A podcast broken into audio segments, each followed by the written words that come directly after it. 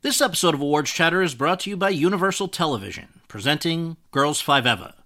Girls Five Eva follows a one hit wonder 90s girl group who attempts a comeback while hilariously navigating family and relationships, plus the joys and pains of middle age. The show stars Sarah Bareilles, Renee Elise Goldsberry, Paula Pell, and Busy Phillips. Don't miss the series critics call the funniest show on television. Girls Five Eva is now streaming on Netflix and is for your Emmy consideration for Outstanding Comedy Series and all other eligible categories. When you need mealtime inspiration, it's worth shopping Kroger, where you'll find over 30,000 mouthwatering choices that excite your inner foodie. And no matter what tasty choice you make, you'll enjoy our everyday low prices, plus extra ways to save, like digital coupons worth over $600 each week. You can also save up to $1 off per gallon at the pump with fuel points. More savings and more inspiring flavors make shopping Kroger worth it every time. Kroger, fresh for everyone. Fuel restrictions apply.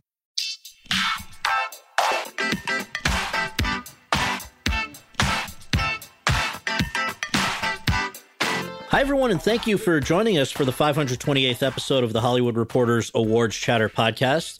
I'm the host, Scott Feinberg. And for those of you tuning in, this episode is being recorded at Chapman University, where I'm a trustee professor, in front of an audience of film students. My guest today is a 39 year old actress, producer, director, and activist who has been a public figure and a trailblazer for more than 20 years. She is best known for her work on the TV series Ugly Betty, which aired on ABC from 2006 through 2010, during which she was chosen as one of Time Magazine's 100 most influential people in the world, and for which she became the first Latina ever to win the Best Actress in a Comedy Series Emmy, and also for Superstore, which aired on NBC from 2015 through 2021. As well as for films ranging from the 2002 indie Real Women Have Curves to the Sisterhood of the Traveling Pants films of 2005 and 2006 to the animated How to Train Your Dragon trilogy spanning 2010 through 2019. Now, for her scene stealing turn in Greta Gerwig's critically acclaimed mega blockbuster 2023 film Barbie, she is nominated for the Best Supporting Actress Academy Award. Would you please join me in welcoming to Awards Chatter and to Chapman, Ms. America Ferrera?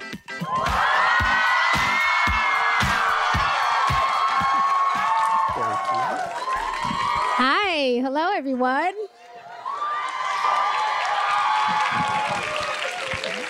Thank you very much for uh, coming to Chapman and doing this, America. Really Yeah, appreciate it. I can't believe everyone's awake. I'm so tired. I want to be in bed.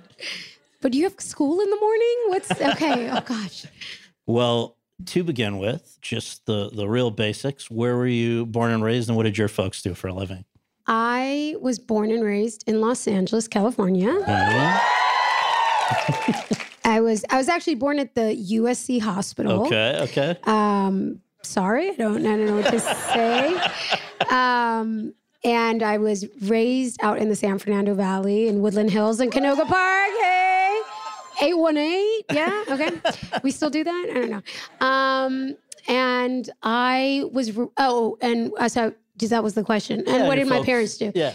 Um, well, my parents were both are both immigrants from Honduras. Um, yes, and um, my growing up, my mother uh, mainly she she worked as a executive director of a housekeeping department at the Canoga Park Hilton, Okay. and she did that for the majority of my childhood, and actually for all of my childhood, and um, and my parents split up, and my father went back to Honduras. Right. So, I guess forgive this if you've probably had to answer this uh, your whole life, but the name America, where does why why did that why was that the name you were given? Well, I'm actually named after my mother, America, and um, my and and so in Latin America and South America, Central America, the name America is actually quite common or more common, I guess. And my mother's father was a librarian, and he someone was excited about that. Yeah, are you going to be a librarian? Your mom was a librarian. They know all kinds of things other people don't know. and and he knew like this very little known holiday that they celebrated called Dia de las Americas. And my mom was born on Dia de las Americas, and that's why he called her America. And then I was named after my mom. Got it. Now, you apparently knew at an early, early, early age what you wanted to do with your life. Not even, you know, some kids are, you know, I want to be an astronaut. I want to be. You had a pretty specific dual answer. how? What was it, and how did you know at that at at the age of five? I yeah, I was five years old when I uh, went to go watch my oldest sister. I'm the youngest of six kids, by the way, and we're six of us born in six and a half years.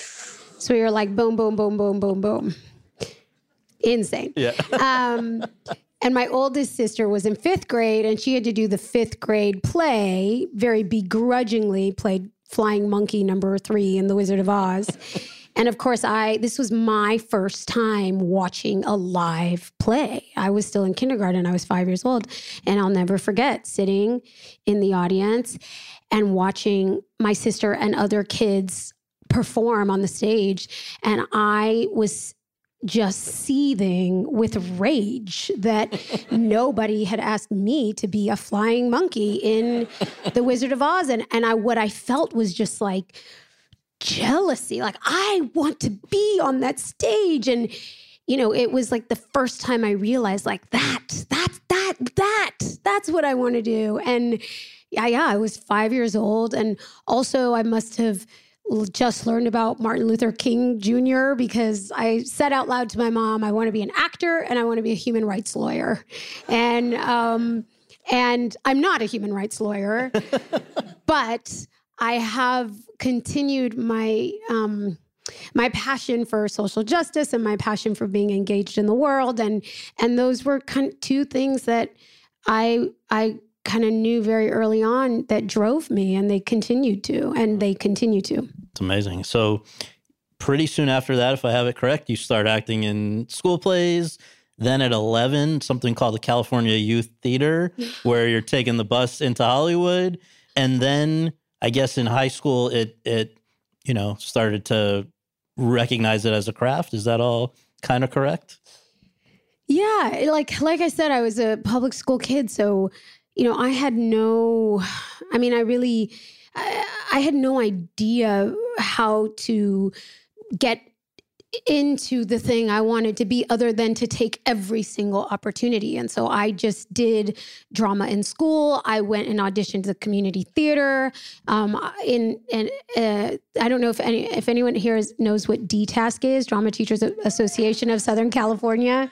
So big part of my childhood was was competing in the DTASC festivals, the Fall Festival and the Shakespeare Festival, and and you would win you know, we would cut, students would cut down Othello into a 10 minute play and and all the roles would be played by girls and we would direct them and it just it was not quality theater but but it was an incredible experience. And you know th- we I did direct that a four person version of Othello that won first place at the festival.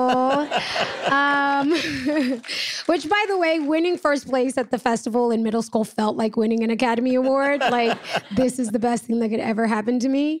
And, um, and that, when you won first place, you got to then perform at the California Youth Theater or something. And so then I learned about this thing called the California Youth Theater, and there was a summer program. And okay, this is like a story that might make me cry, but maybe not. Um, there was this program in the summer that was all the way out in Hollywood, and I lived all the way in the valley. And it took three buses for three hours for me to get there and to get back. And I was probably 13, I would say. And for this whole summer, I took the buses there and I took the buses back, and they dropped me right off at, um, um, I want to say Santa Monica and Van Ness, where there was this Little Caesars pizza place and we would rehearse at this elementary school there.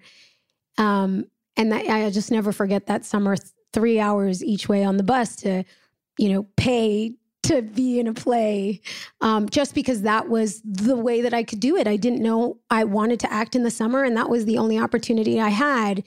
And then on my um, first day shooting on Ugly Betty in Los Angeles, um, I I was driving to um, our lot, which was on Van Ness, and I drove. I got stopped at a light, and I was right at the corner of Van Ness and Santa Monica, and and then like saw my bus stop in front of the Little Caesars that I would get out at and then sit and wait at as a 13 year old kid, like shuttling back and forth, dreaming that like one day someone would let me do what I love to do. And that was like such an insane full circle moment That's for me. That's awesome. That's awesome. Well, now, yeah. In between those events, so California Youth Theater, about 11, Ugly Betty, 16, 17, there was your first audition experience. How did that come about? And what do you remember about your first, you know, going out for a professional role for the first time? Yeah, I um so I got lucky when I was in high school, we had people would come and talk to us because we weren't so far away from Hollywood. So our drama teacher would try to have people who had careers in the industry come and talk to us because we're all so privileged and lucky to be in, you know, schools where we have that access. And there was a, a, a woman who was giving sort of commercial workshop classes in Studio City. And she came and spoke to our class and said, you know, you could take this workshop and learn how to audition for commercials. And there's an and there's an agency showcase and and you might get an agent at the end of it. And you know, it's LA, so there's like a million things designed to like take your money and never really translate into anything. But I was going to do it. I was waitressing in the mornings on the weekend, and I was going to take my hard earned cash and I was going to do this um, commercial workshop potential showcase thing. And lo and behold, I did it and I got an agent, the Bobby Ball agency on Lankershim. And and and so I was 16 when I started auditioning and every audition was such a trial because it was how was I going to get there? Who was going to take me? You know what was I going to wear? And you know how was I going to look presentable? And I didn't know what I was doing. Um, and everyone in my life was like you're insane. Like this is not ever going to be a thing. Like stop. My siblings were mad if they had to drive me. And you know it was just every time I had to go on an audition it was a racket. And and so I auditioned kind of for a year and never got anything. And then, um, Can I just stop you for one second? Yeah. So you've talked about the first audition. my first audition, okay, yes, my first audition, I was 16 years old. What I remember is that it was for like a late night cable commercial. It was sort of like a bail bonds commercial. It was like I was a little girl who was like, Daddy, come home, or something like that. it was like, and I looked really young. I was like chubby, and I like I looked. I was 16, but I looked 13, and um, and I remember I wore braids and I wore overalls, and I was so cute. And I walked into my first professional audition, and I did it. Daddy, come home, or whatever. And I remember the lady, the casting director, saying to me, um, "That was great. Um, can, you can you do it again, but just this time sound more Latina?" And I was like, um, "See, that's the real reaction." I was just like, um, "What do you mean?" Like I had no idea what she was talking about.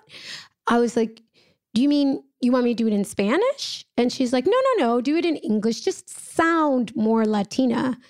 And I remember being like, but I am Latina. So isn't this what a Latina sounds like? And I was just, I just couldn't even pick up what she was putting down. Right. And I walked out so confused. And I remember, you know, getting in the car and explaining to my mom and my brother, like, what had happened. And they're like, they wanted you to like speak in broken English. Like, they wanted you to like, you know, sound more ghettoized or whatever. And I just didn't even get it. Um, and so that was my first experience at an audition. And, you know, I had not really even thought about myself like in the box of a Latina. I, more than anything before that, I had thought of myself as like American and it's the American dream. And I'm that first and foremost. And we live in this land where anything's possible for anyone. And it was like right from the get go of my first audition, I realized like that I was going to be seen as something very specific and particular that wasn't going to be all of who I was and all that I had to offer. And that continued, you know, that continued throughout my career. Now, the thing that you we were I was just talking to you backstage about that so impressed me, and I think should so impress you guys as people who are taking a full load of you know classes right now at, at a college. Um, you got a scholarship to go off to USC. While you're doing that, is when you were starting to also continue to audition and get the two big roles that started your career when you were 17. So I imagine right as you're starting college, you're this is when we're talking about this Disney Channel TV movie. Gotta kick Gotta it up. Gotta kick it up. Yeah. Si se puede. Yes. this is the audience for Gotta Kick Oh, It yeah. Up. They grew up with it. oh yeah. Now this So uh that, Gotta kick. So that was my junior year of high school. So okay, I so that was even booked earlier. Gotta Kick It Up, my first job ever, April 23rd, 2001. Wow. I just turned 17 years old. Um, and and Gotta Kick It Up was my first job ever. I was 17. And then and then I had a summer, and then in the summer, I booked Real Women Have Curves. So my so my first semester of my senior year of high school, I was filming Real Women Have Curves. And okay, so that, let's break those. Let's talk about break down each of those first. Um, so gotta kick it up. Disney Channel movie. You're playing. I was certain I would get an Academy Award yeah. nomination. hey, you know, last few years, Austin Butler. These guys are getting a lot of nominations I, for. no, I thought that I would be nominated for being Yolanda in Gotta Right, right, Up. right. Like, I'm like, this will get me the nomination, right? But I, I mean, in all seriousness, though, at, when you got that part, that's a huge Oh deal, no, it right? was life. I mean, it changed my entire life. I mean, let's be clear. Nobody in my life thought this was possible for me, but me. Like I knew what I wanted and what I had been kind of told by everyone around me, friends, family, most of my teachers, enemies, was just like, like, what are you what are you smoking? Like, like, look at you, you know, or, or and sometimes it was out of love. It was like the odds are slim, you know, and they weren't wrong. You know, it, it, it wasn't always out of malice or not wanting to believe in me. Sometimes it was just wanting to protect me and wanting me to live in reality and sort of realize that all things considered, there wasn't really room for somebody like me in the industry. Which prior to you, there wasn't a lot of evidence that there was. I mean, Right. who were the people that you looked to from the, you know, who were Latino, Latina, who were in pop culture that you were aware of growing up? Tom Hanks. I wanted to be Tom Hanks. Tom Hanks. Okay. That's who I wanted to be. and you're, but and, you know, to your point, I didn't have those role models. Certainly, you didn't look like me. There were some Latina superstars in like Salma Hayek or Jennifer Lopez, but that also was not me. I was a five foot one you know, short, brown at 17, very overweight. I was very poor. I was, you know, not connected. Like I there th- there was no one like me that I could look to and say that's the path. That's the way. I mean, of course, I was inspired watching Halle Berry win her Academy Award and feeling like, see, things can change, and maybe one day, you know, uh, I, I found inspiration in all kinds of people, but I couldn't find people who looked like me, who had paved the path that made sense for getting me to to where I wanted to go from where I was. And that was really the significance in a way of Real Women Have Curves, right? I mean, this is adapted by Josefina Lopez from her own play about Mexican American girls accepted to Columbia University, but her own mother is opposed to her going there, wants her to go work in the family factory sweatshop. And it called for not Salma Hayek or whatever, but a, a essentially an average young Latina girl, right? And so, how did you first hear about it, and how did that go about in terms of landing that part? Yeah. Well, you know, I had just done my Oscar worthy performance as Yolanda and Gotta Kick It Up. And so I was feeling pretty good about myself. Um, and with my with the money I made on Gotta Kick It Up, the first thing I wanted to do with that money was to pay to go to drama camp. All I ever wanted to do my whole life was go to drama camp. That was for rich kids. I was not a rich kid, but now I had money. And I had applied to this um, program at Northwestern University called the Cherubs Program. Anyone know it? Somebody. Yes. There's always a cherub in the room. They have a film program too. They have a film program and acting program. And I had applied to it, but I didn't get the scholarship. So I had to give up my spot because I couldn't pay. But then I got Gotta Kick It Up and I got money. And so I called them back and I said, I have money. Is there a spot for me? And they're like, You have money? Yes, there's a spot for you. And and so so I went away to do my acting program and I wore my Disney Channel Gotta Kick It Up denim jacket, crew jacket every day. And I wanted everyone to know that I that I was about to be a movie star. And um and I was there having a horrible time, being very lonely and homesick because I was like, I don't know how to be here. And and um I got a call from my manager, who was the woman who came to my drama class. Her name is Deborah Lynn Finden. And she said, HBO is casting for a movie called Real Women Have Curves. They want to see you. You have to come back. And I said, I'm at drama camp. I'm not missing drama camp. Right. And she's like, no, no, no, no, but it's HBO and it's a movie and they really think. And I was like, yeah, no. and she was like, uh, okay. And then she called me back. She's like, if I send you a video camera, will you camcorder? Do you guys even know what that is? if I send you a camcorder, will you put yourself on tape? And I was like, yeah, cool. So I, my friend Frankie, Frankie, um, amazing girl from New York, we sat down cross-legged with three books and she stuck it on there and she played my mom, she played my boyfriend, she played all the parts. And I walked across campus and stuck it in the FedEx and shipped it off. And then she called me. She said, cool, they saw your tape. They want you to come back to audition. And I was like, I have four weeks left of drama camp. and she's like, they will cast someone else. I said, fine, I have drama camp. And I'm not leaving because I paid for it and because this has been my lifelong dream. And, and, so she's like, oh my God, like, what am I going to do with this girl? And so I said, look, if they don't find someone, I'll come in when I'm back. And so I finished drama camp, which, side note, Kate McKinnon was at that drama camp. I know. It's time for today's Lucky Land horoscope with Victoria Cash. Life's gotten mundane, so shake up the daily routine and be adventurous with a trip to Lucky Land. You know what they say. Your chance to win starts with a spin. So go to LuckyLandSlots.com to play over 100 social casino-style games for free for your chance to redeem some serious prizes. Get lucky today at LuckyLandSlots.com. Available to players in the U.S., excluding Washington and Michigan. No purchase necessary. VGW Group. Void where prohibited by law. 18 plus. Terms and conditions apply.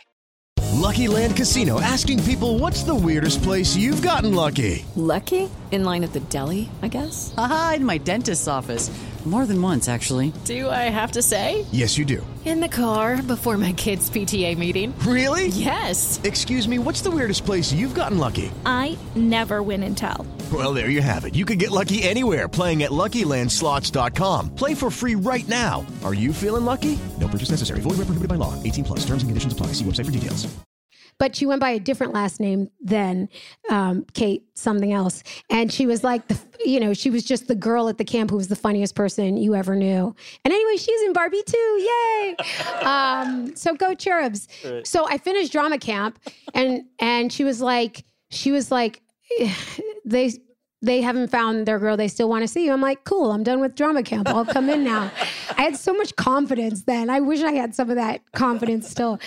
And so I went in and they, uh, I auditioned five times. They brought me in. I read with Lupe Ontiveros, rest in peace. I auditioned with uh, Ingrid Oliu, who played my sister. I auditioned with five different boys who were auditioning for Jimmy. It's a horrible audition process. They put like five girls for Anna and five girls for Jimmy in a room. And then they would come out and they'd be like, okay, um, Jennifer and Michael. And then they you know, and then they like, okay, now we want to see Michael with, you know, uh, Lisa or whatever. I'm bad at thinking up names. and it was terrible. And I went out there five different times and then I booked it. And my first day of rehearsal was my first day of my senior year of high school, which also happened to be September 11th, 2001. My first day of my senior year. Yeah. Once life went on after 9 11 and you're working on this, did you realize? I mean, yeah, it's HBO. Yes, you're the lead. Yes, you're working opposite this actress playing your mother, Lupe Ontiveros, who was, you know, uh, just a, a had been around forever, had played in in years where there were not there was a, a even lower ceiling of what opportunities she could have, but she was great. You know, just sort of how early on in the process did it register that this could really be something? I mean, I I, I think I had the outlook that every single door was going to be the door that got me there, you know, like this is going to be the one, you know, but and it didn't even matter to me. Like I, all I wanted to do was was an opportunity to to act, to do my work, to do what I loved. And so getting the part in and of itself, I had no idea that there was anything that could happen after that. All I thought was like, I get to do the thing, I get to act, I get to do the part, and and so I didn't think about any of that. And you know, we finished shooting it November 2001, and at the end of December, I got a phone call. And it was made for HBO, the channel, which was weird because I'd go to my teachers and be like, I'm doing an HBO movie called Real Women Have Curves. and if you were alive in the 90s, you'd know that HBO movies called Real Women Have Curves were very late night movies that were not PG 13. And I think my teachers were like, You're what? Like, what are you doing? And it was made for HBO, the channel. And actually, Real Women Have Curves ended up being HBO's first feature film uh, uh, release as HBO films because that's how well received it was at festivals and in the world. And so in December, Maud Nadler called me and she's like, We're going to Sundance. And I was like, Cool, what's Sundance? I had no idea. Like, if you're following the timeline, it has not been a year since I booked my first job yeah. as an actress. Yeah. I got Gotta Kick It Up, I got Real Women Have Curves, and less than a year later, we're premiering at the Sundance Film Festival. Where it was so well received and, in fact, wins the Audience Award for Dramatic Films, Special Jury Prize for Ensemble Cast. There's one scene that people in Park City went nuts for. Still, anybody who watches the movie and they've had revival screenings go particularly nuts for. You know which scene I'm referring well, to. Is it the flan scene or is it the taking the clothes off scene? Well, I mean, the the taking the clothes off, but let's just for anyone who hasn't seen it, that sounds prurient. With the dancing in our underwear in the well, just taking a stand against yeah, yeah, this yeah. idea that you know uh, somebody should be ashamed of their body or whatever, and all the, everybody in the factory does it. So anyway, though, your Sundance experience between that and the release of the film, which was went out to theaters in I think October, between that you apparently had some second thoughts about whether or not you wanted to even continue acting. I mean, I was around the same age, and 9 11 threw a lot of people for yeah. a loop. And apparently that was the case with you, right? Yeah. I mean, I like I was saying, I was a senior in high school and I had done all my applying to colleges, and I had thought that I was going to, I'd always thought that I was going to go to school for acting. A couple things happened. First, I did the Cherubs program. Um, no shade on the Cherubs program, but I realized then what I knew when I was five, which is like, this isn't the only thing I love. And this conservatory program is awesome. And, and I can do it for six weeks, but I really feel like I, uh, uh, my whole self doesn't quite feel um, expressed and seen and stimulated if I'm just doing acting. I need to be able to study something else. So I'd applied to most schools as a double major, acting and international relations. And and yes, is someone else a double major? Yes. um, yes. And and and then on the heels of 9/11, again, like LAUSD, public school kid, could barely point to Afghanistan on a map. Meanwhile, I was like 4.0 GPA. And I was very shocked at how little I knew about the world. And I wanted to know more about the world. And so I made the decision to not study acting at USC. Um, um, and instead just do international relations, but continue my career as an actress in the world.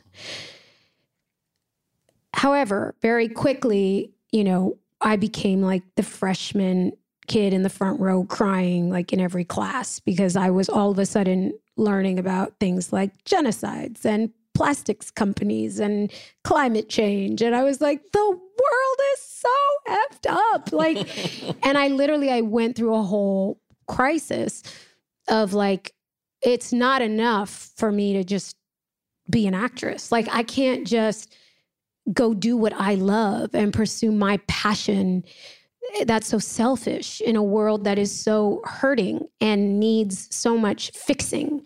So so I had spent like a month a, a semester kind of agonizing and then finally I decided like I just have to stop acting. I just have to focus on on this and you know get a fancy degree and become something fancy and try to make the world better.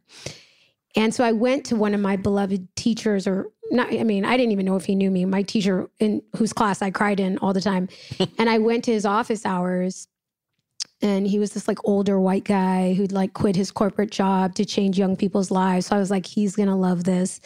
And and I was I told him what I, my epiphany of like I have to I have to quit and I have to do something better.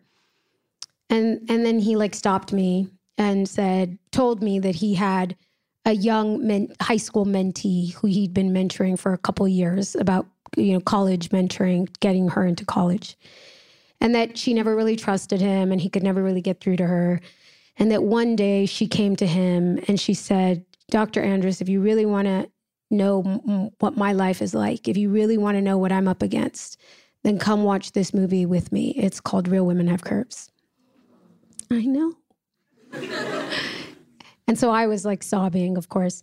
And and he told me that he went with her, he took her and five of her friends to see Real Women Have Curves and took them to a diner and they talked and laughed and cried about how they had never seen their lives before on a big screen and how much it resembled their lives and then he bought the DVD, went to his mentee's parents and said, Will you watch this movie? Can we have a conversation after you've watched this movie?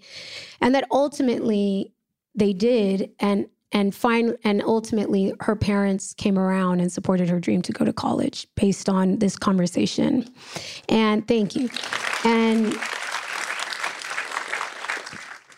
uh, you know what i what i took from that and what the gift that dr andrus gave me was was the was the knowledge that that's that the stories we tell matter and that the stories we tell shape our world and that they shape what we believe about ourselves and that in that moment i realized that my passion and my talents for performance and storytelling and filmmaking could be could be a tool just as well as they could be a weapon they could be a tool for telling stories that shape a world that I want to see, that I want to live in. And and so it felt like permission. It was permission to to to keep embracing and being all of the things that I am and not giving in to this idea that we have to reduce ourselves to a job title or to a career path or to a major or to, or a major and a minor. It's like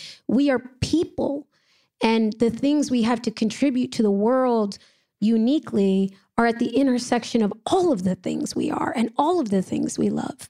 And so staying in international relations and continuing to pursue my love of of acting and storytelling, you know, it was a constant struggle. It was really hard and and it didn't always make sense to me even, but it led me to my path and it has been for me the most, you know, rewarding.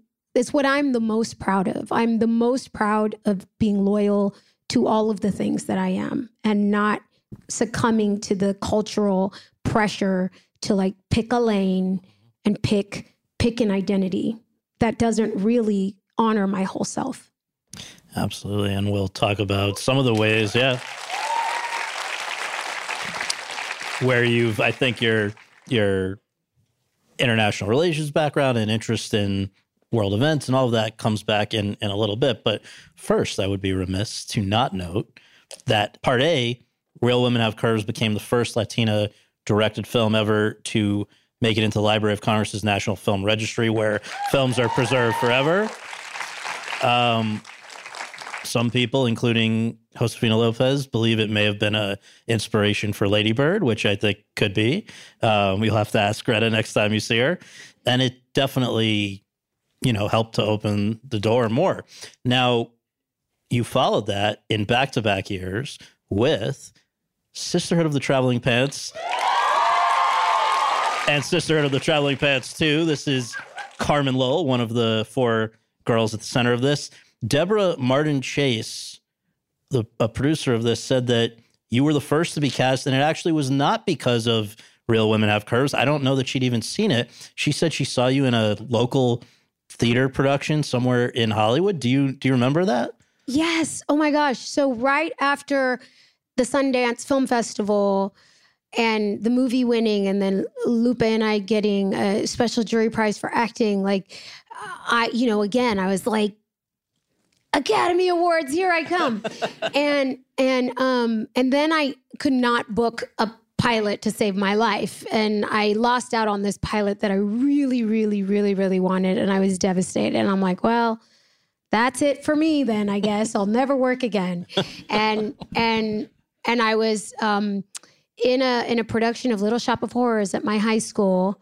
And and and then I made everyone very angry when I left and uh, to to do this play called The Have Littles at the Lee Strasberg Theater in Hollywood, um, and that's another reason why I chose not to study theater in college while I pursued my acting career because you don't make any friends by dropping out of productions because you got a job. Like right. no one appreciates that. Um, but I did do it a couple times in high school. I apologize to the 2002 class, drama class at El Camino Real High School drama. Um, but I did the Have Littles. And, you know, I grew up in theater. I mean, not theater trained, but that's all I knew. That's all I did. I had been doing theater since I was, you know, in third grade. My first production was Romeo and Juliet. I played the apothecary, and um, I had no, I yeah, right, and and I and it was a junior high production, and I was in third grade, and I forced my sisters to take me to rehearsal, and then I snuck in the back, and I got on stage and auditioned, and I got a better part than them. So there.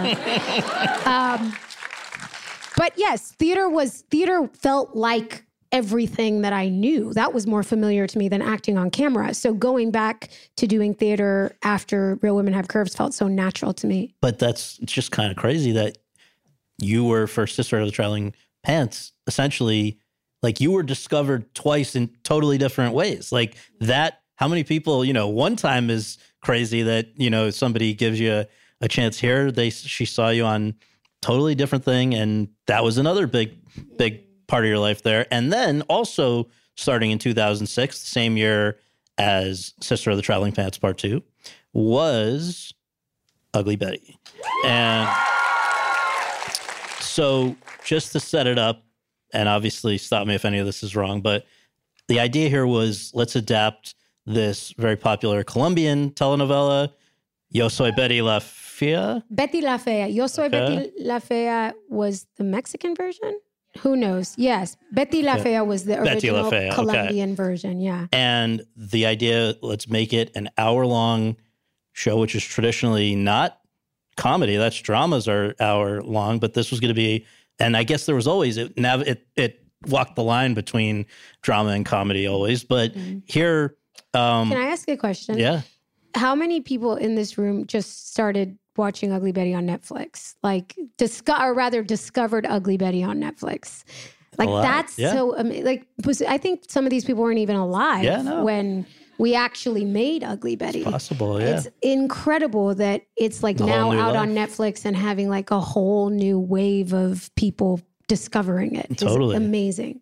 Well, the the roots of it the first time around were that um, we've got Ben Silverman previously had made another overseas show that got rebooted here, essentially, The Office. Uh, you have Salma Hayek, right, who comes on, started in telenovelas, I believe, and Silvio Horta. Um, so basically, all of this is to to Americanize or to you know bring it to American TV. Um, how did you? Was this somebody again calling you up, or was this just sort of uh, you know an agent saying we've heard about this, or what? Well, I did have to audition, but the first I'd heard about it, um, I had never met Salma Hayek, and I happened to be at this hotel on a bad date before I met my husband, um, and and Salma Hayek runs up to me and she said, You are my ugly Betty. and I was like, What are you talking about? And and she like says to me, We're doing this show and it's based on this thing, and you're her. And I was like, I don't know what's happening, but yes. Whatever Salma Hayek is asking me to do, the answer is yes. And um and and then I, I like think I called my agent. I was like, I don't know what happened. And they're like, oh, yeah, they were talking to them about this pilot. And they still made me audition for it. I was, speaking of theater, I was in New York doing an my first off Broadway New York production called Dog Sees God. I don't know if that's a play. Um, maybe the theater kids know.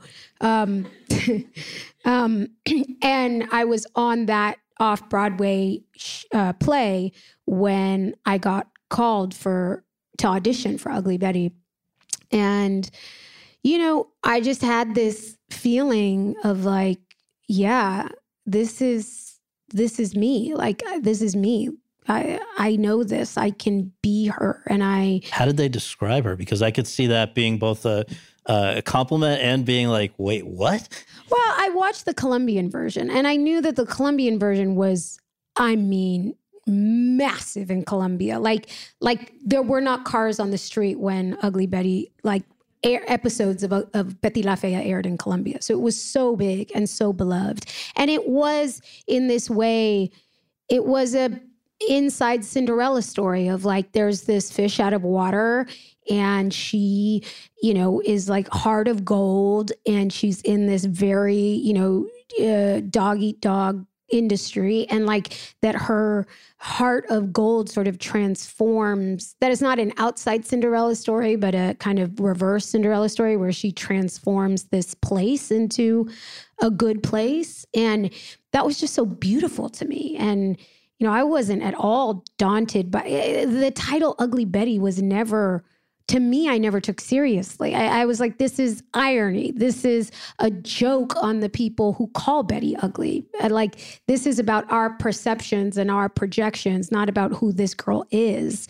She's ugly in this ridiculous world of standards that call her ugly. And so there was never a single part of me that felt like, you know, diminished by it. I thought she was she's the star of the show she's the heart she's she's the most beautiful person on the screen and so to me, I I just loved her from the beginning and I loved every single moment that I got to be Betty Suarez. And and just for so this American ABC version that you were doing the pilot for, and then Sari's she's this Latina girl from Brooklyn and then goes to work in this Manhattan fashion magazine world and she's from Queens. Sorry, Queens, part of me. Part. You.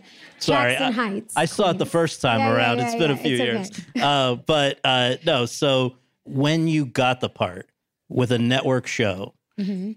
you usually it's signing up like up to seven years, right? Did you? Yeah. What was the?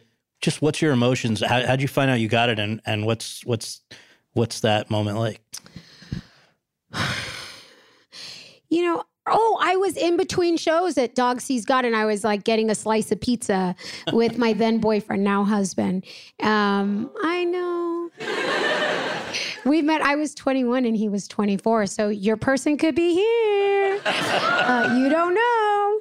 Um, but yeah, we were just newly like together a year and and um, living in New York together and having a fun New York life.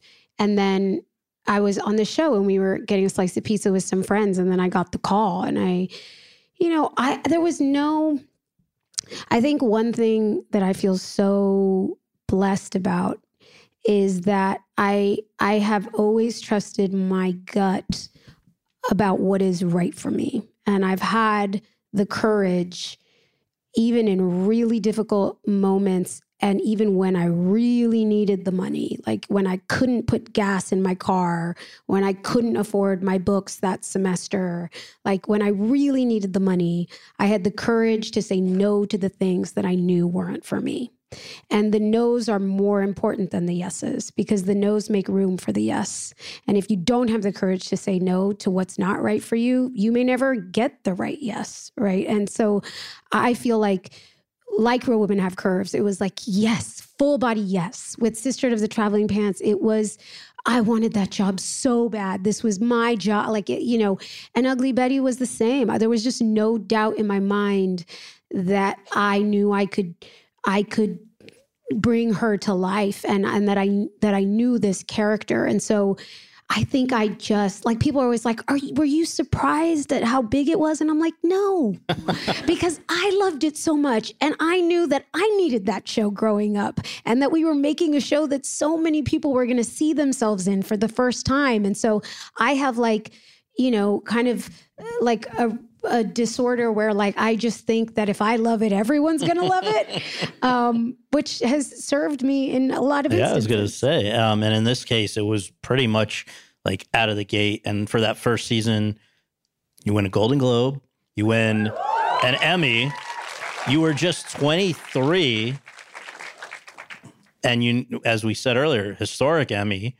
And you've spoken since then. It's now been a few years about I guess the mixed feelings about that time looking back, where it's a huge moment on paper, but you've said that I think there was, uh, I think you talked about like imposter syndrome and not being able to fully enjoy being in that moment. And um, I mean, at the same time, you're doing that was early in the run of four seasons, 85 episodes. Network TV is not messing around. You guys work really hard, but just, you know, that was Real Women Have Curves was was big. Sister Out of the Traveling Pants was big, but this was like next level. So how did you acclimate to suddenly, you know, having a very different life? Yeah, the work was um it was a lot. I'd never been on a TV show before and it was that first season, I think we we worked sometimes we worked 20 hour days. And so the work was intense. Um and you know, this kind of seemingly overnight Cinderella story is happening from the outside where you're on magazine covers and doing Oprah and late night and everyone's like, wow, your dream's coming true. And and that's what it looks like from the outside. Um, and then on the inside, on a on a very personal level, I had a lot of um, hard stuff going on in my family and and just on a lot of personal levels. And so you know, it, there there's always you know there's always kind of a yin to the yang. You know, my dreams were coming true Uh, on one hand and they truly were because i like i said i loved being on that show. I loved my cast. I loved being betty. I couldn't believe that people loved this show the way they did and that we were getting to celebrate it and be celebrated. And it was in a lot of ways an incredible cinderella story. And i think what you're referring to is when i shared that the night i won my emmy the overwhelming feeling i had standing on that stage accepting my emmy was that um, I don't belong here. I don't deserve this. Nobody here thinks I deserve this. Um, I didn't do enough. And that was, and like, I just have to like quickly take this and get off the stage. And, and that's tragic, you know, for me, when I think back to 23 year old America, that she had this historic moment and that what she felt on the inside was that she didn't deserve it.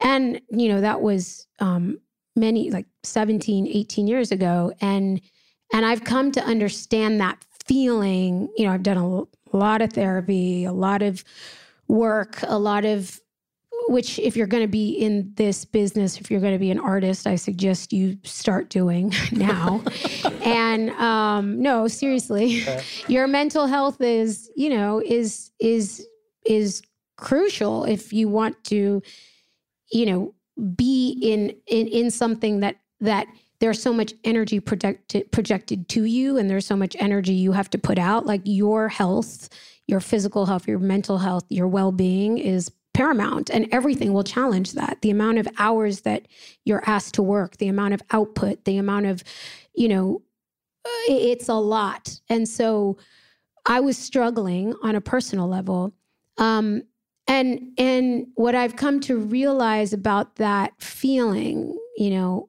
I, that I don't belong here, what some of us, you know, think of and call imposter syndrome, which I get asked about all the time. Do you experience imposter syndrome? I have I've just recently begun to think about imposter syndrome differently. Because it's still a feeling that I get.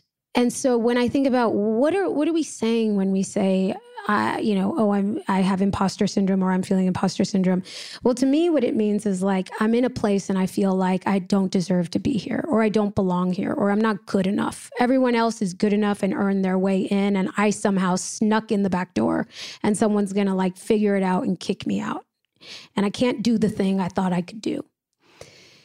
And and I've started thinking about the the the the the the naming of it that, that we call it imposter syndrome, which is sort of this like additional, um, you know, disease we put on top of ourselves. It's almost like you're shaming the victim, right? You're in a room that you've been historically excluded from.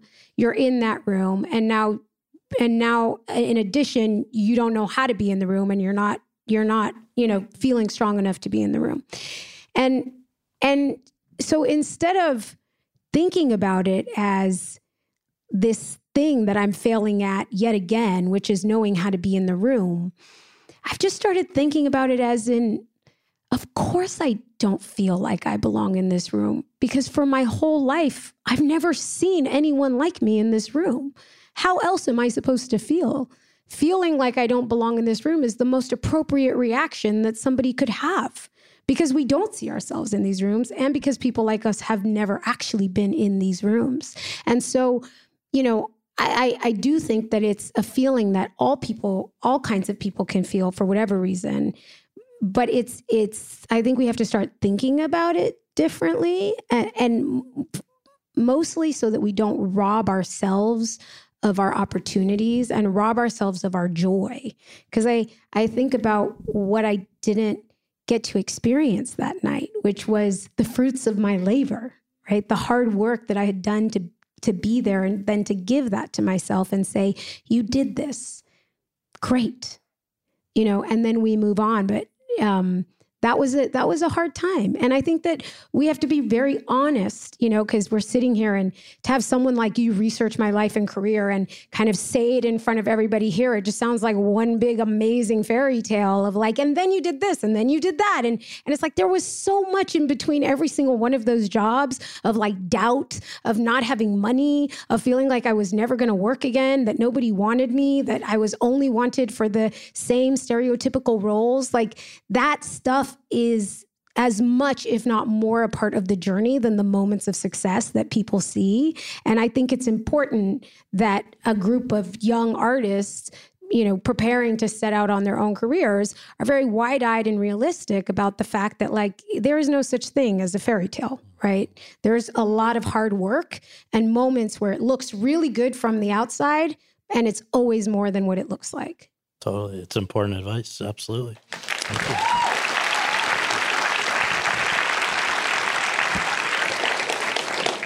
just a couple other projects I have to bring up before we finally arrive at 2023.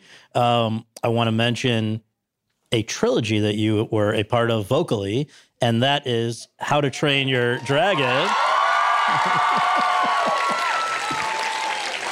It's like you guys were born in like 2006 right. or something. Is that when you were born? I don't even want to know. 2005. 2000. Oh my God. So these guys grew up with grew Astrid. Up with Astrid. Yes. yes.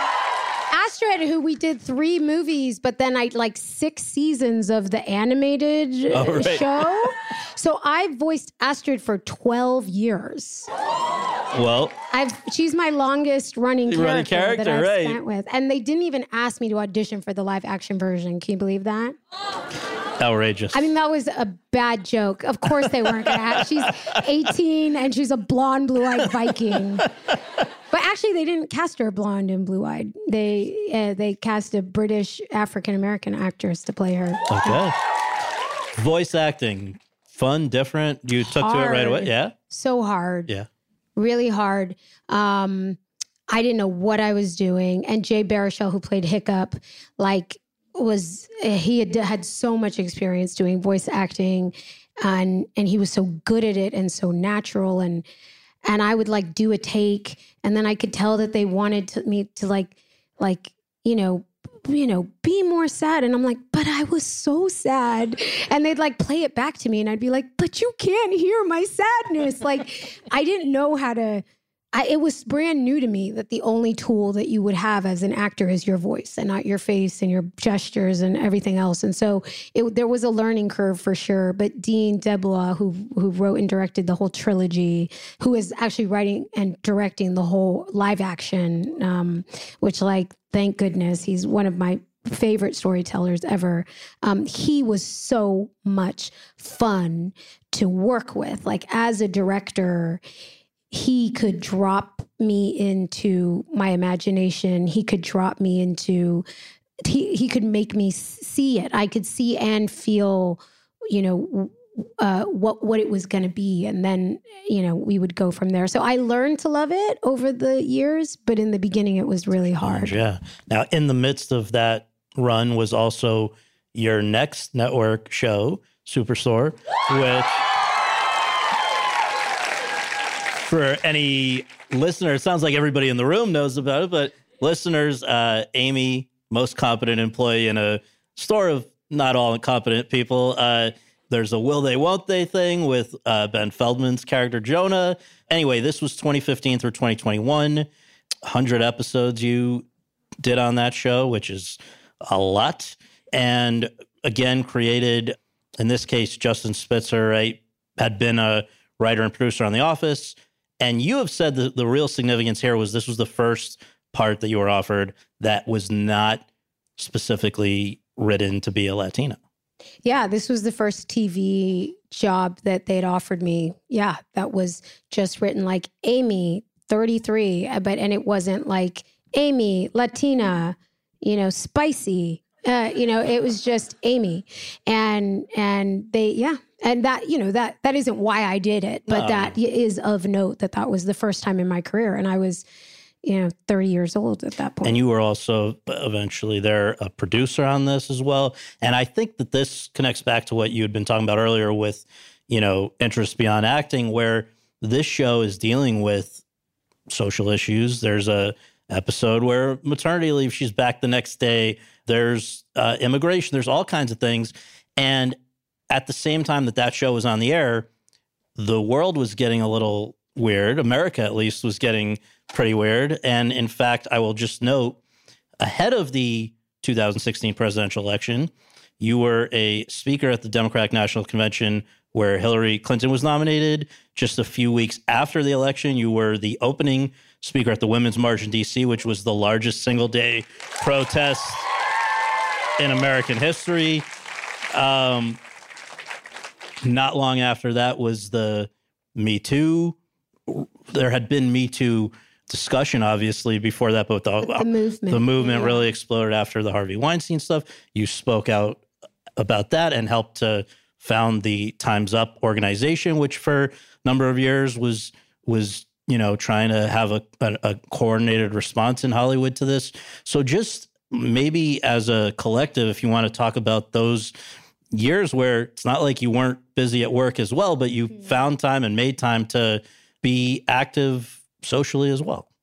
Yeah. You know, I think this was like kind of the period where what had been so confusing to me about these dual paths of you know my my activism and my engagement in politics and then my career as an actress kind of always feeling like two separate things and pulling me in two different directions and feeling like two different careers that's when those rivers started to kind of converge and i started to realize that there was there was intersection here. And sometimes that looked like you know getting to tell stories that that highlighted issues that I really cared about. And it is what I loved about Superstore.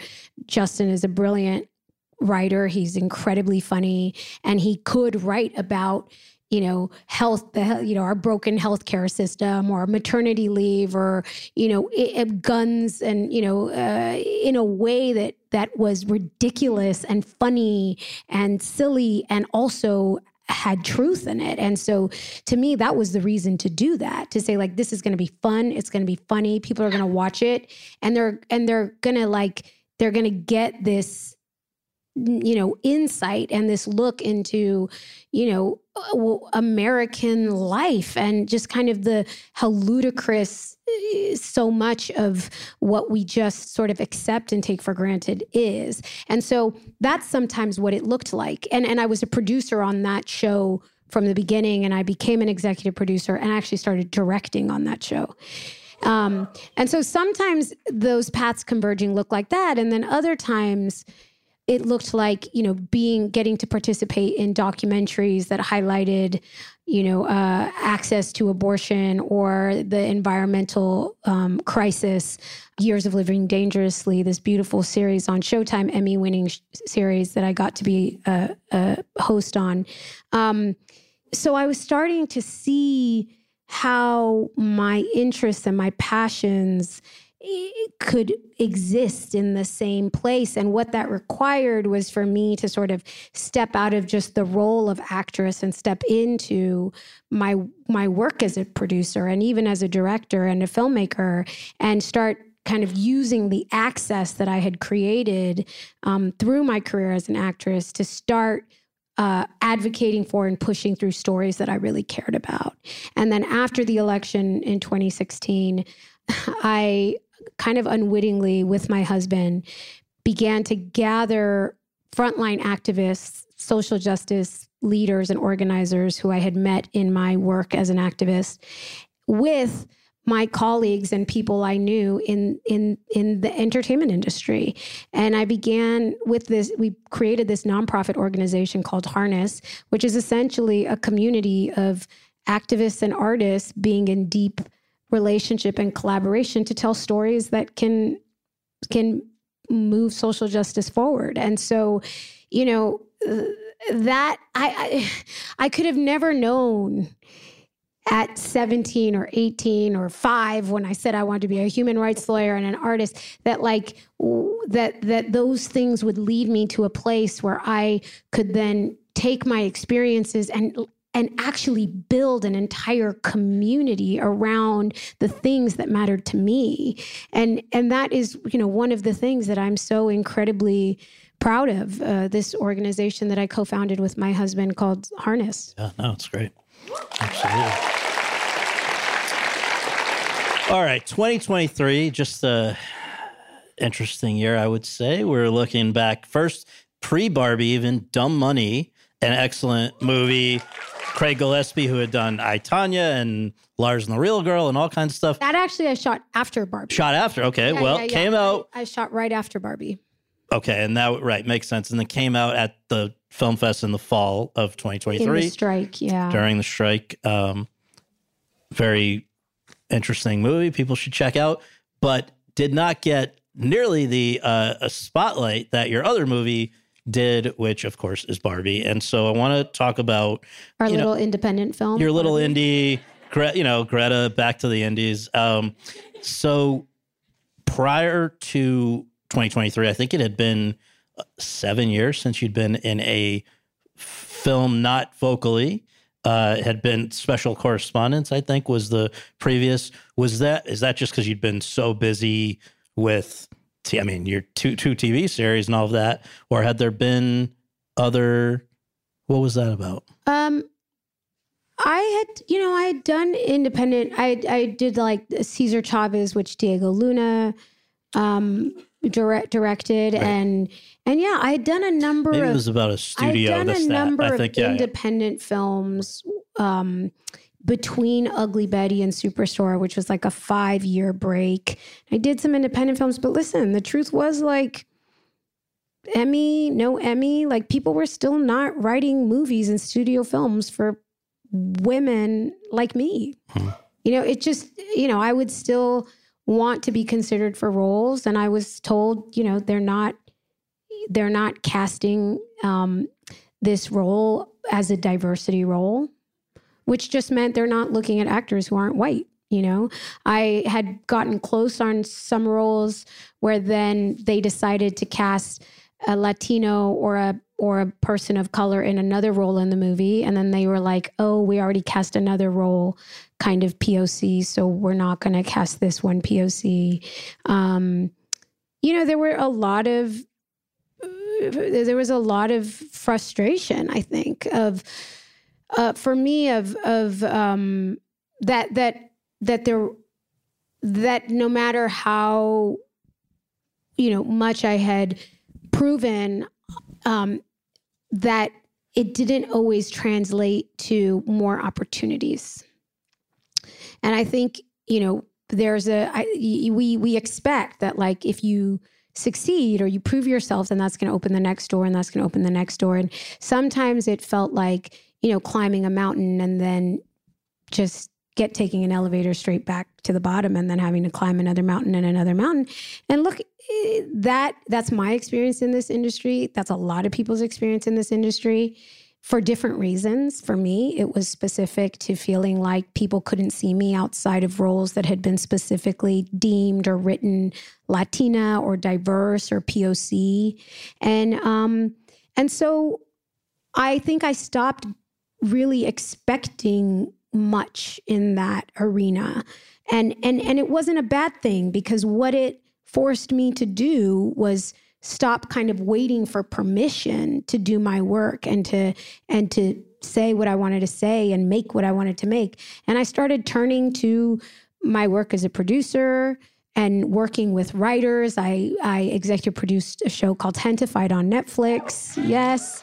And and realizing that like okay, that door isn't opening, but I do have access and I can use that access that I have to tell stories that matter to me. And that you know that may mean that no no big fancy director is ever knocking on that door and my phone's not ringing off the hook because they want me to come and do some great you know nuanced acting in a studio film that might get me an academy award nomination so i'll just go over here and do my work and and and that was great mm-hmm. it was great. I loved everything that I've done as a producer. I love everything that I've done as a director. Like what a joy to to be compelled to invest in your own work and in your own ideas and in your own story. And yes, it feels great to be validated. Yes, it feels great to be chosen. Yes, you want Scorsese knocking down your door. But that's sitting around waiting for that to happen you could be waiting a really long time. Meanwhile, whiling away the access that you do have and the opportunities you do have to be doing your work. And so I turned to that stuff and I and I was preparing my first feature film, I'm Not Your Perfect Mexican Daughter. And which which is still in development and still in the works and we're hoping to make um, later this year.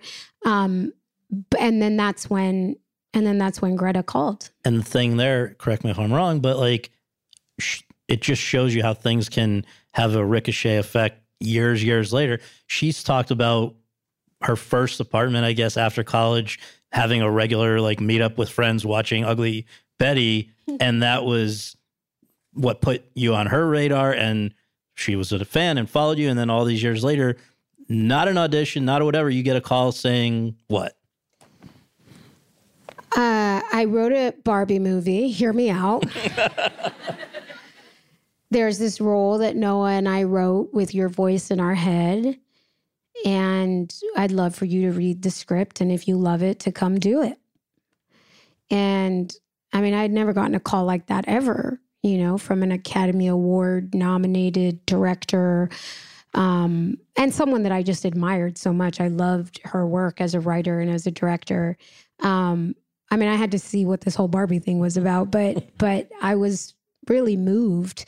And then I read the script, and from page one, I was laughing and confused and it was so weird and so bonkers and so heartfelt and so moving and then to meet Gloria and like I kind of had the same moment in real life that Gloria and Barbie have in the movie where they go you came for me, you know, where it's like, oh my God, this movie is for us, you know, like a grown adult mother woman perspective is at the center of the of driving the the story and the heart of the film. And and and she's asking me to play this real woman in this movie about, you know, uh, uh seemingly about, you know, plastic pretend perfection. And and it was just i mean by the time i put it down like i felt like i'd been on you know a mushroom trip i don't know what it's like to be on a mushroom trip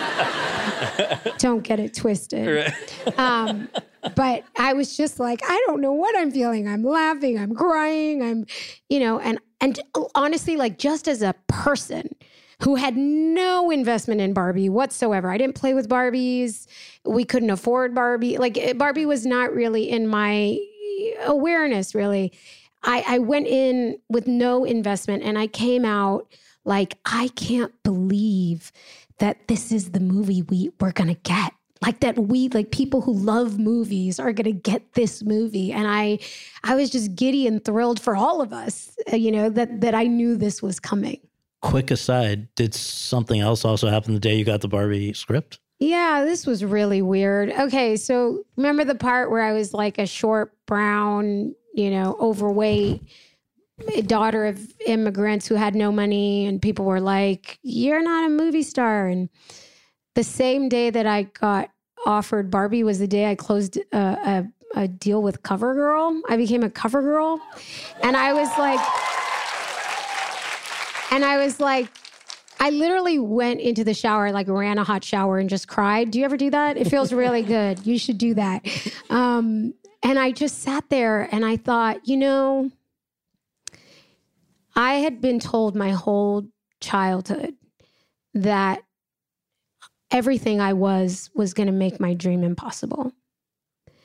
And and the truth is is that my dreams became possible because of everything that I was and that I reached those thank you that I that I was being asked to come in and be a part of things like Barbie and CoverGirl, which I never saw myself in. I was never represented in those worlds and in those narratives.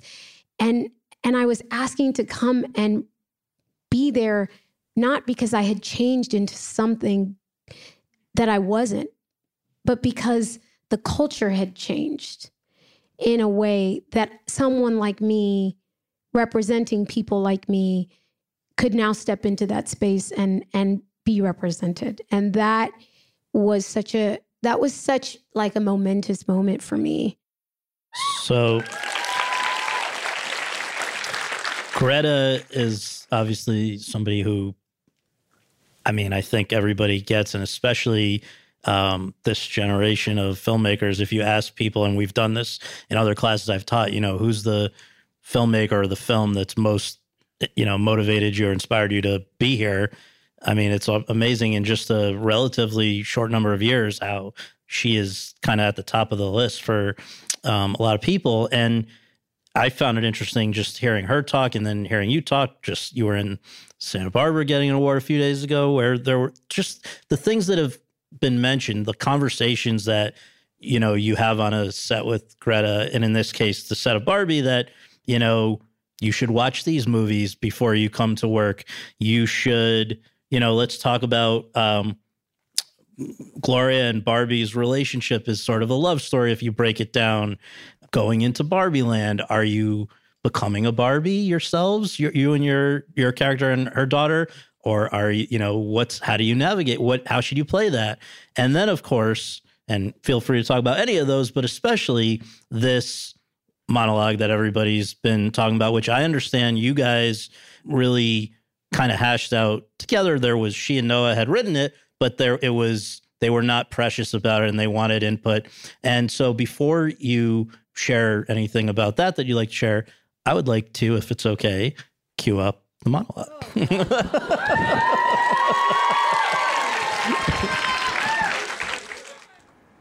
It is literally impossible to be a woman.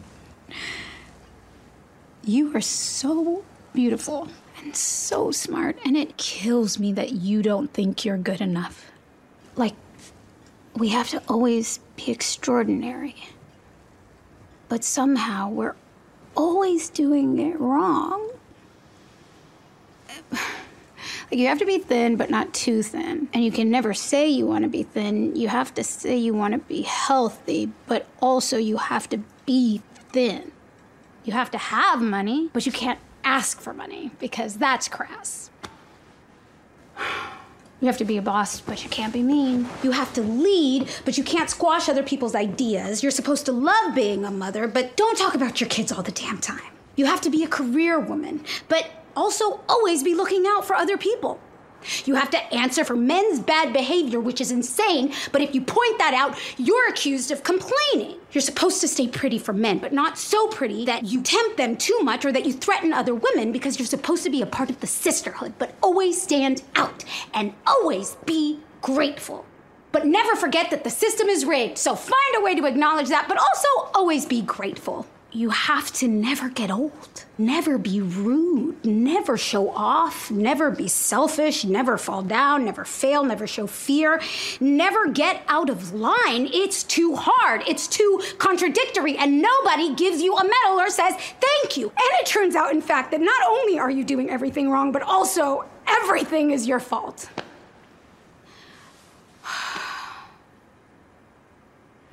I'm just so tired of watching myself and every single other woman tie herself into knots so that people will like us.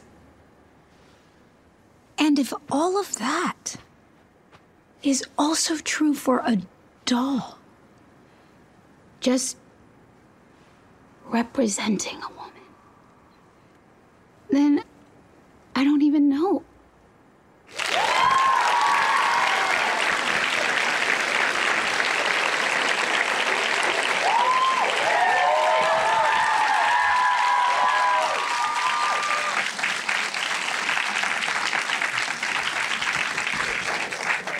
When you read that, and obviously it evolved a little bit when you guys worked together, but like, what was your reaction to that?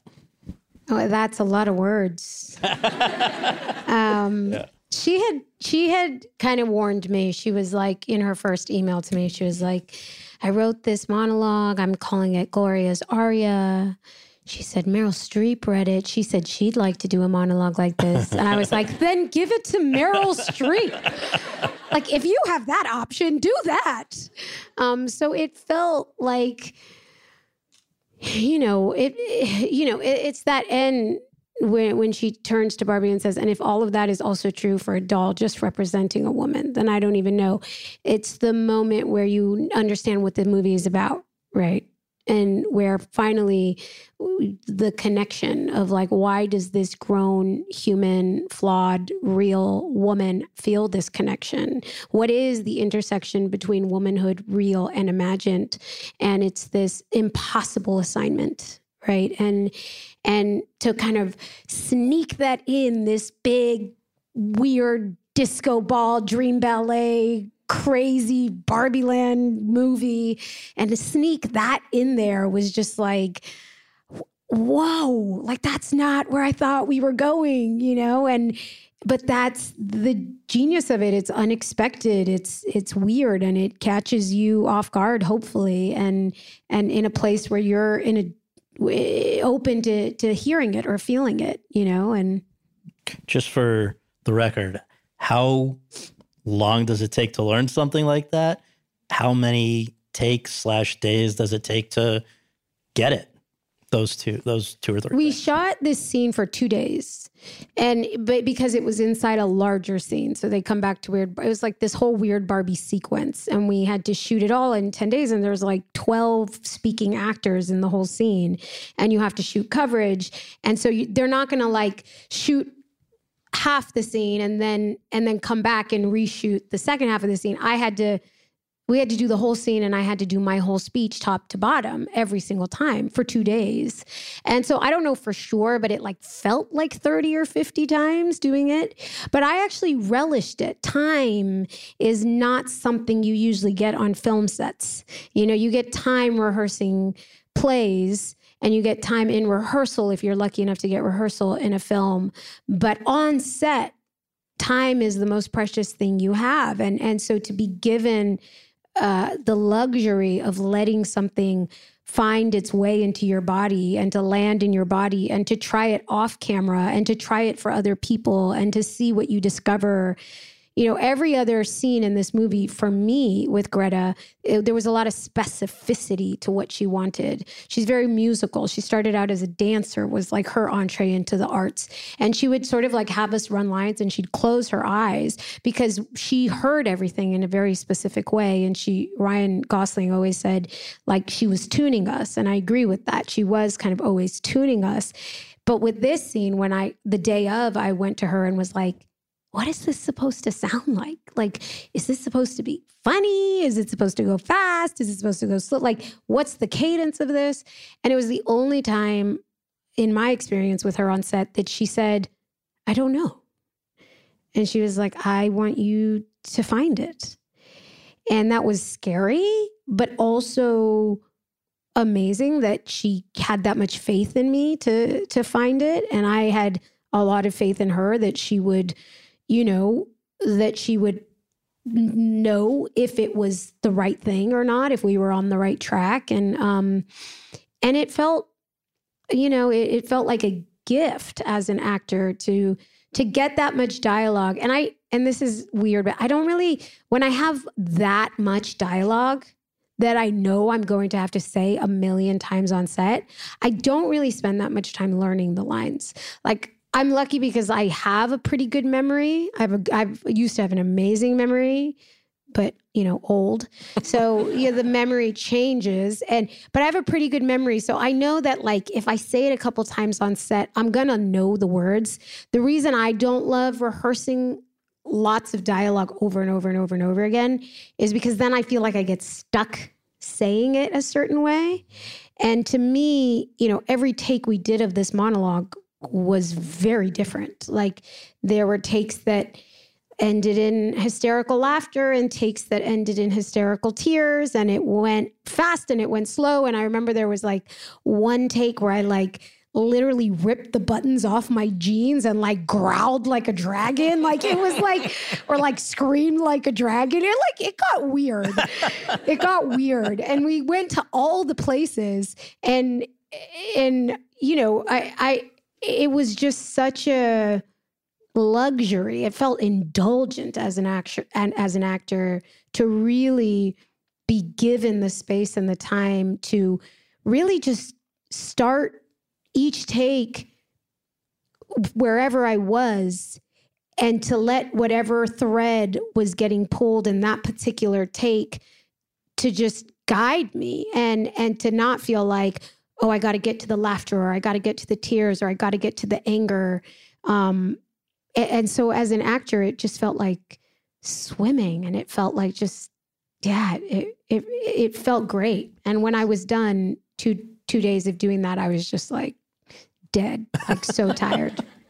Last question from me, and then we'll close if it's okay with a few questions from students. But uh, I'm going to just state a few things again and then ask you to tell me what you made of it one of the most critically acclaimed movies of the year, the biggest opening weekend at the box office of the year for 2023, highest overall gross for 2023, over a billion dollars, leading up to a bunch of, you know, women in film honor, the Critics' Choice Award nomination, but then obviously the biggie, Oscar nomination morning. So just have you quite processed this? How do you how do you explain it? How do you react to it? What's your you know, this is we're catching you at a pretty interesting moment in time, I think. Yeah, totally. I mean, it feels it feels like living on different on many different timelines at the same time. It feels like okay, I'm here, it's 2024. This is what I have to do next. I put one foot in front of the other. I go to the award show, I make my kids lunch. Like, you know, this is what's happening. Oh yeah, I'm nominated for Academy Award. That's amazing. Okay, go back, wipe your kid's butt, right?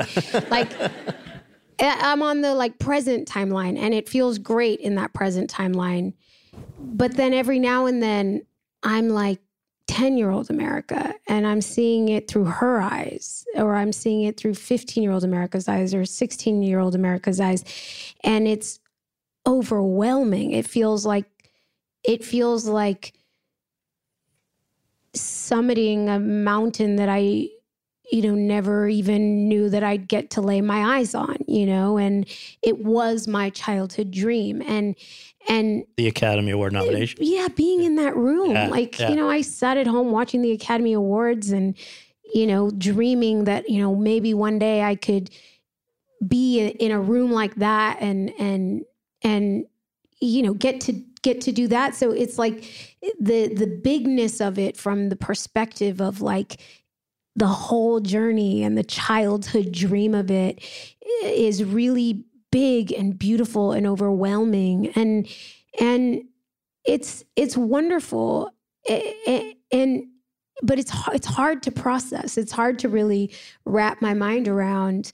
Um, and of course at the end of the day it's not this moment that that is you know, this moment is not the journey. The journey is the journey. And looking back and realizing that I'm only here because I did the thing that I set out to do and I played these characters and I told these stories that were aligned with me and what I wanted to say in the world. And, um, you know, they're just not inextricable. And, and to, and so you're right. You are catching me in this very, weird moment in where it all feels like you know they all feel like montage moments in the movie of my life you know Right, right, and right. it's like you know this is the opening scene of the movie and then you cut back to like 5-year-old America Right. seething at the flying monkeys in the Wizard of Oz right and it's like how do you get from there to here you know um Well, it's it's bizarre I'm kind of watching it like a movie I was going to say, but I've always watched my life like a movie a little bit well, and tonight we've really forced you to because we have gone step by step, and thank you so much for that. And now I'm going to turn this over to students. If you could just please say your name and then your question. Hi, America. My name is Brandon. I'm super Hi. happy to have you. And just really quick, briefly, on behalf of most, if not all, first generation Hispanic or anything else students, we are so grateful to have you here. You are such an inspiration to us. Um, thank you for coming. What is something that would keep you hopeful towards your goals in an industry that is so dominated by pre existing connections and by such a specific group of people? Um, thank you, Brandon. You know, what does keep me hopeful is that, guys, I talk a lot. I'm sorry. I think in paragraphs and I speak in paragraphs. So, I, I the way I want to answer that question is is that the first film, first feature film I ever did, Real Women Have Curves. Lupe Ontiveros played my mother in that. She also played Yolanda, who killed Selena, but don't hold it against her. She's just the actress. She has passed on since then. Um, but but she was this fun. It was my first time being on like a real film set, you know, a movie set, and I was number one on the call sheet, which means you're like you're the star of the movie, and you have to, which also means you're usually the first one in and the last one out, and you're in every single scene, and and that's a hard thing to do your first time out at the rodeo, being in a in a big film, and and Lupe played my mom, and Lupe was this veteran who had spent decades um, working, but mostly playing housekeepers and nannies and maids and, you know, being hilarious and milking any scrap that she got, any role that she got, and, and infusing it with as much hilarity and comedy. And there was only like uh, two or three projects in her entire career that gave her the chance to shine, to really see what was possible in her talent. And she was deeply talented. And, you know, I often think about all the role, all the amazing performances we were robbed of because she couldn't, she wasn't met with the opportunity to to give those performances. But she showed me the way. She showed up every day on set and she didn't let that system, the one you're talking about, where a few mm-hmm. people, certain kinds of people hold the power of, of what the rest of us get to say and the stories we get to tell. And she had so much joy and she had so much passion and she never let the harshness of the the the system of it steal that from her and I've only grown to appreciate that the longer I've been in the industry because you can't be in this industry without being exposed to how difficult it can be sometimes and how we are living in very entrenched systems and biases and and you know things that discriminate. And that's hard to take but we're artists and we can't let that harshness blow out the flame of we show up and we do our work and we do our work with all the love and the passion and that doing the work is laying the foundation and the path for the people coming behind you. I know and have been aware since the beginning of my career that I could not have the career I have if Lupe hadn't done the decades of work that she did playing maids and housekeepers. And and so when it gets when it gets hard, I I oh I always think about her and I say this is this is my work.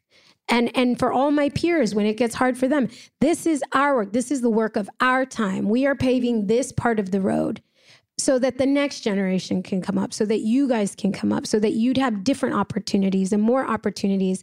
And that's going to be true for all of you. You're going to you, you know, there's never going to be a time where it's like doors are wide open for everybody to do whatever they want. Like we're all going to have to do the work of our time, knowing that it's not about us.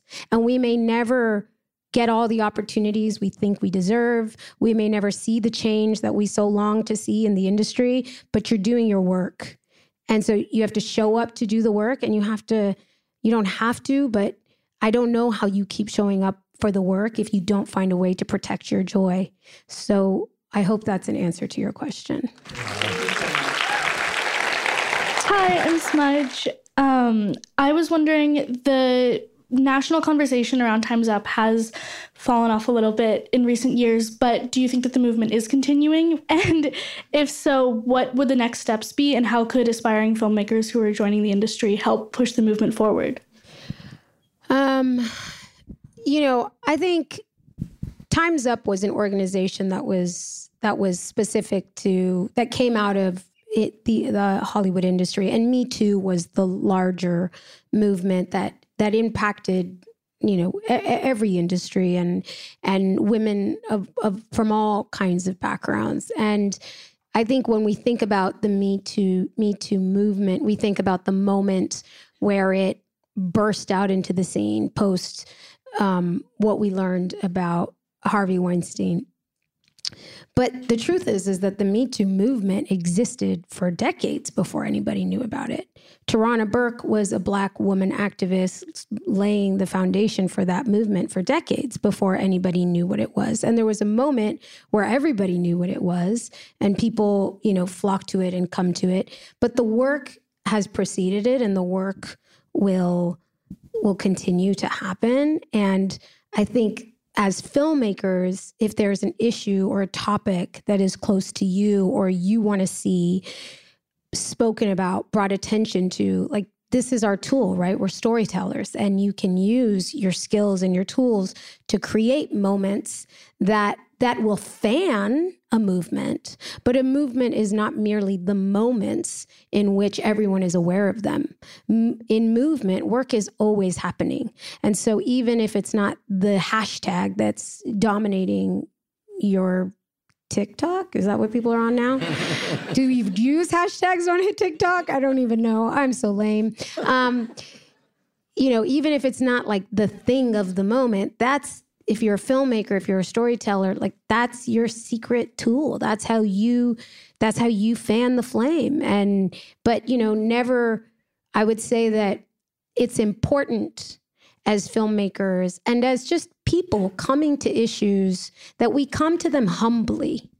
That we don't think that because we're not seeing it, it's not happening. There's work that is deeply happening and that has happened before us and will continue when the cameras are gone and the fanfare is gone. There are people who are on the ground doing the work day in and day out. And so, what I would say is if it's an issue you care about, turn your camera on those people. Amplify the folks who are closest to the issue when no one's looking. I mean that that would be my that that would be I think my approach to it. My name is Wendy, and I wanted to ask about like making the jump from being an actress to TV episodic directing and how those experiences are going to help you with your feature film debut.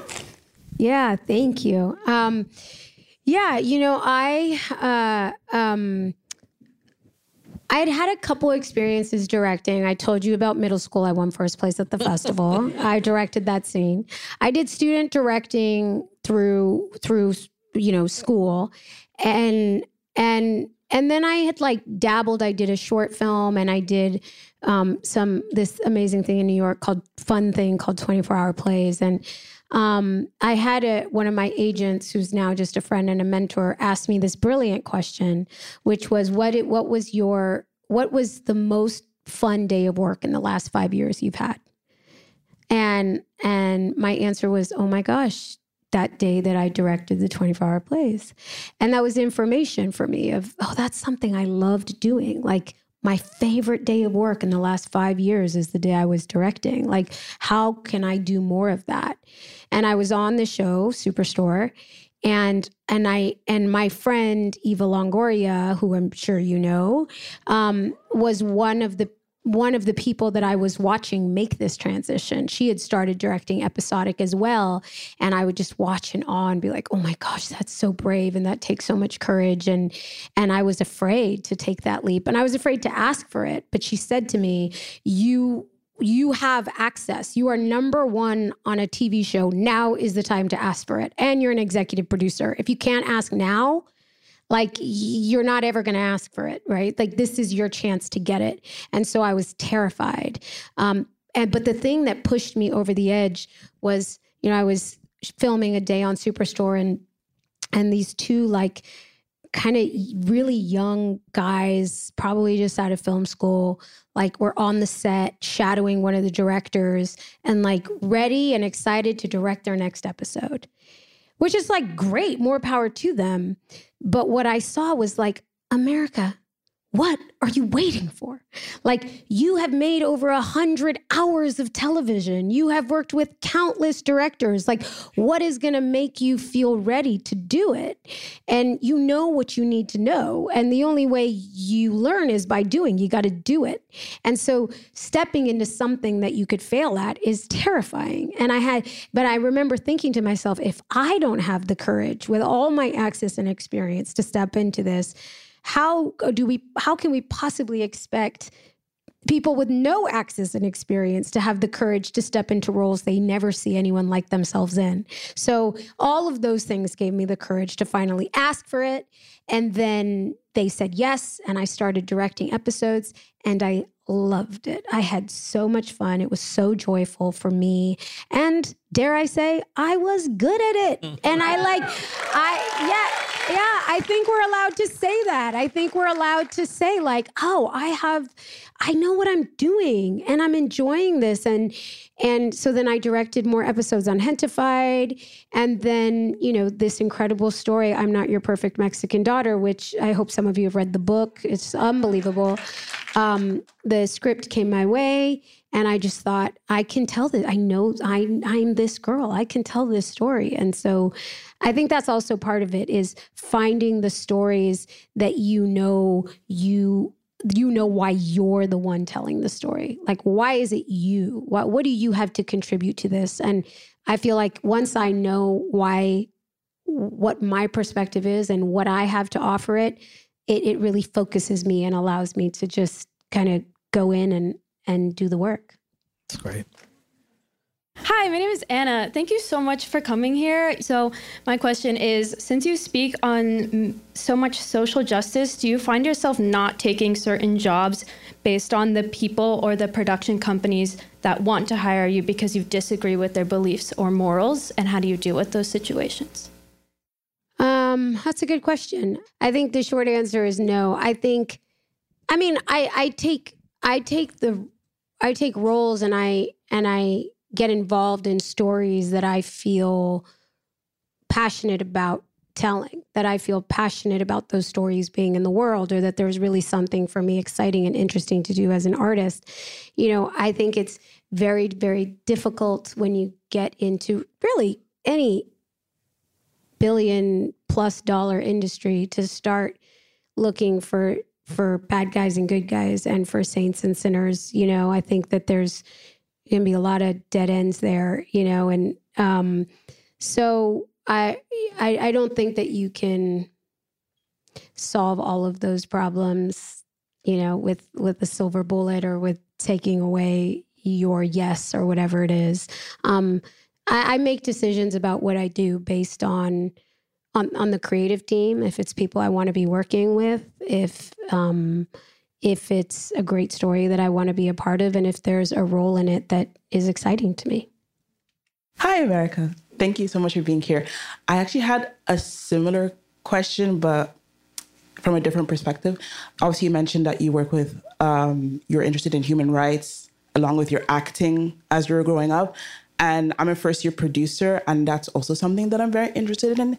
But sometimes I feel like, oh my goodness, if I speak about this, like right now when I'm not like quote unquote established in my career, maybe people might look at me or like peers might look at me and be like, oh, she's being, I don't know, this is weird, different. Like maybe let's not work with her because of X, Y, and Z.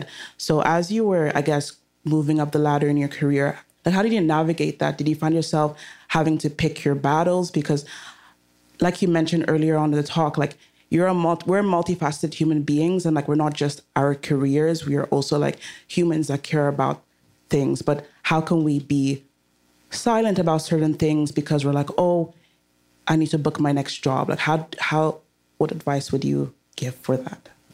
Yeah, um, it's a good question and a great thing for you to be thinking about. I mean, I don't know how to do it any other way. I I live in a way that I can. I live in a way that I can live with myself, you know, and and I have, um, I have spoken my mind. I have uh, been an activist. I have spoken up on issues and um, shown up at marches and rallies and petitions and campaigned for in political elections and you know a lot of things that that uh, people might um, encourage you to not do as a public figure. Um, but I've never thought of myself as just an actor. And I kind of refuse to be reduced, as you say, to a career. And, you know, I, we don't ask plumbers to not have opinions about the world. Um, I don't the, last thing we should be asking artists to do is to not have opinions about the world. I mean, we need artists to compel us towards a world we want to live in. We have to have opinions about the world. Um, I mean, my advice to you as a human being would be you don't want to build a career based on somebody you're not. You don't want to build relationships and collaborations and and an image based on a pretend version of yourself. I think it's important that you find out who you are and you find out what you care about and you find a way to be true to that.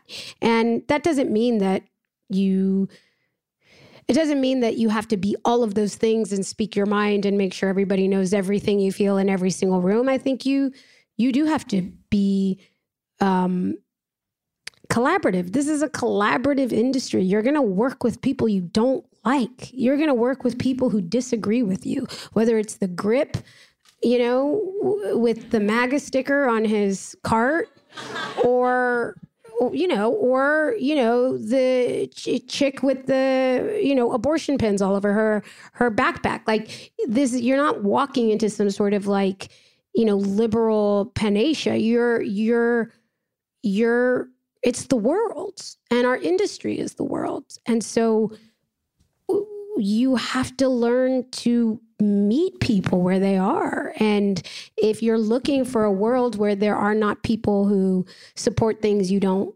love, or you only want to work with people who um, either agree with you or, or, you know, where every conversation is going to be around, you know, what you don't agree on and your differences, uh, that's going to be uh, there's going to be a lot of conflict in that, you know. And so, but I think it, it I think it is important for us to work with people who who aren't exactly like us, you know. I I in my career because I had no other choice, you know, I was often playing roles written by and directed by and produced by like people who were not like me and who had written characters that they had no genuine experience with. And I had to step into that role and play that character and advocate for that character or that story from a position of less power in the situation. But I couldn't just come in and be like, you're canceled because you wrote the wrong thing and because you don't understand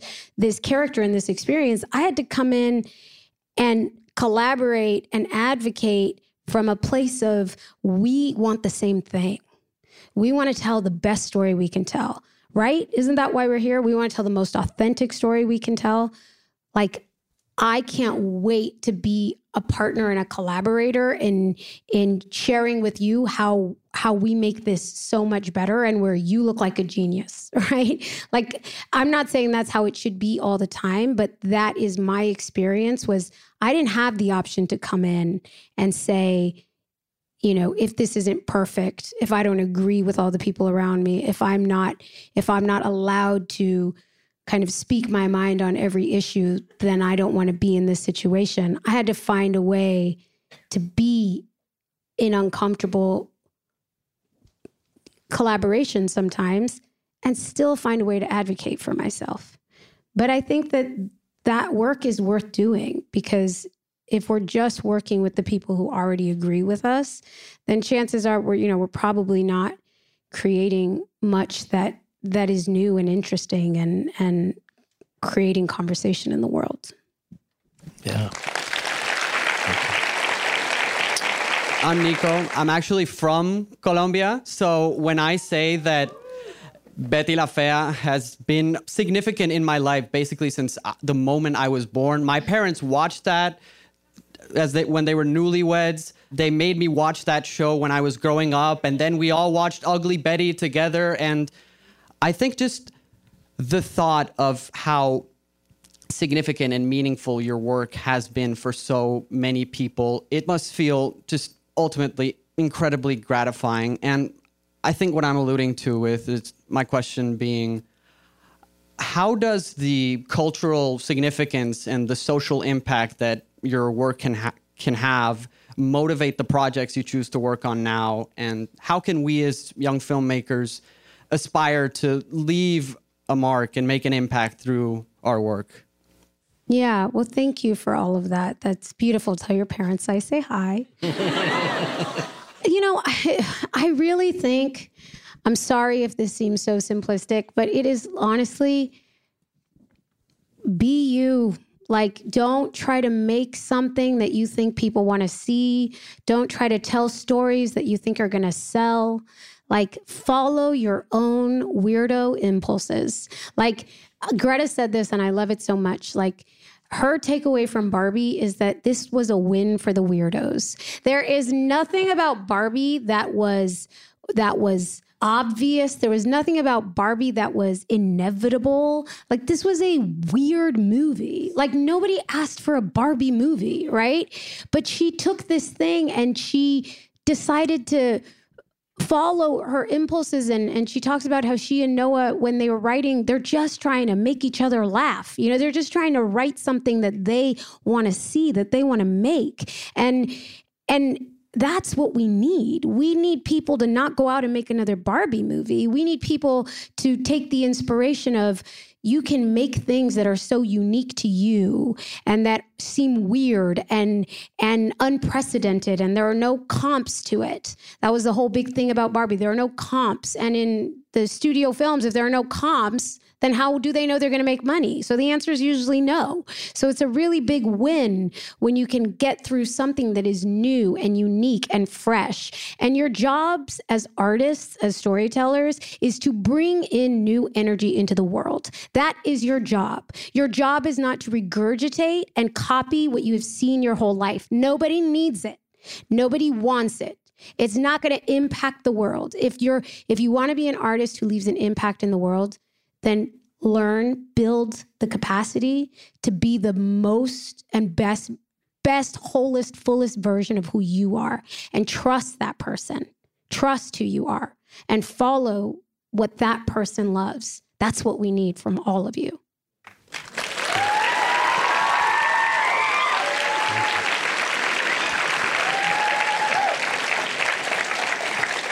I'm just going to wrap us up by saying we want to really, really, really sincerely thank America for coming here, giving her time, and really, um, truly can't thank you enough. So, America Ferrera, thank you. Thanks, guys. Thanks for coming out.